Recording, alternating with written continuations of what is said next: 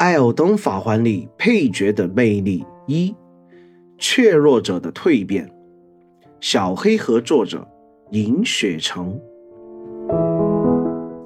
今天把罗德丽卡的这条任务做了，也见证了这个小红帽获得勇气的过程。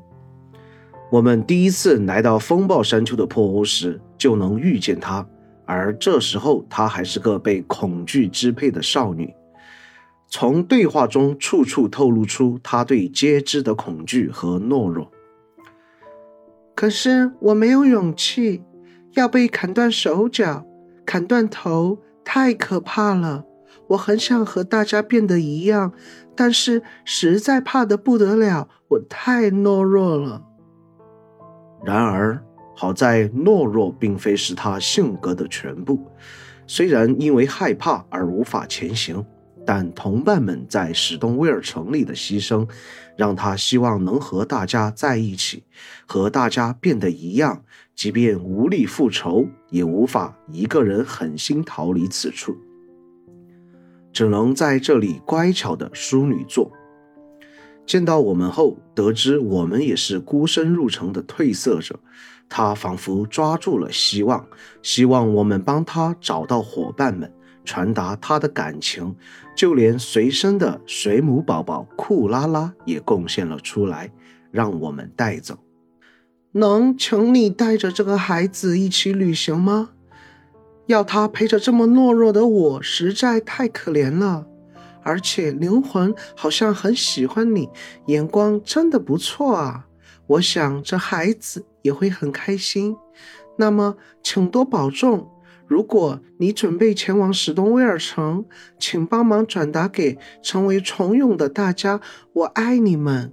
虽然还是很害怕，但迟早变得和大家一样。我终于比较不怕痛了。从这里就提到了他对灵魂的感知非常敏锐，甚至能够感知到其情绪，也不难解释为何他之后会成为调灵师。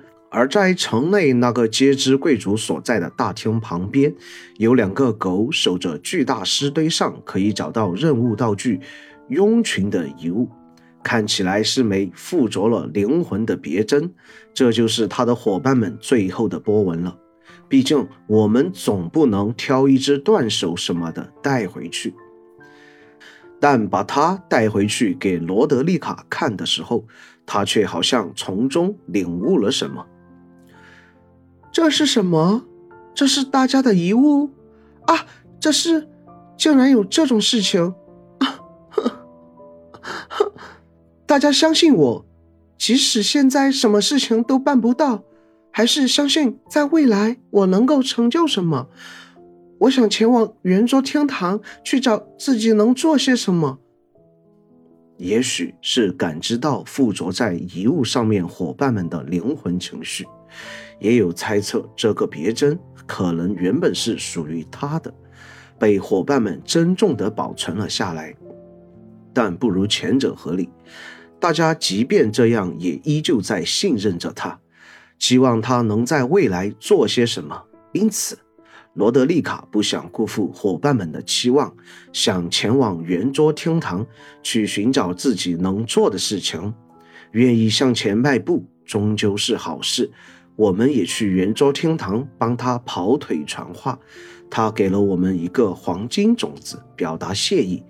这里如果是绕过史东城，跳过支线，他会直接来圆桌厅堂，黄金种子会留在他之前淑女座的破屋里。在铁匠的帮助下，发掘了他调灵方面的天赋，此后可以在他这里用墓地铃兰强化骨灰。而我们再次回到圆桌厅堂，就可以看到他在铁匠对面摆摊了。然而，之前头上戴的小红帽不见了，变成了一身白衣。这时候，我们再回到史东威尔城里之前那重用遗物的地方，可以找到和他同款的暗红风帽。由此，我们可以推断。罗德丽卡应该是在获得了勇气之后，孤身入城来到过这里，将自己的风貌留下，即是对伙伴们的祭奠，也代表着从此不再需要风貌遮蔽自己。曾经对皆知的恐惧，对伙伴的愧疚，都无法继续束缚他了。象征着小红帽彻底告别过往怯弱的自我，蜕变成能够独当一面的勇敢之人。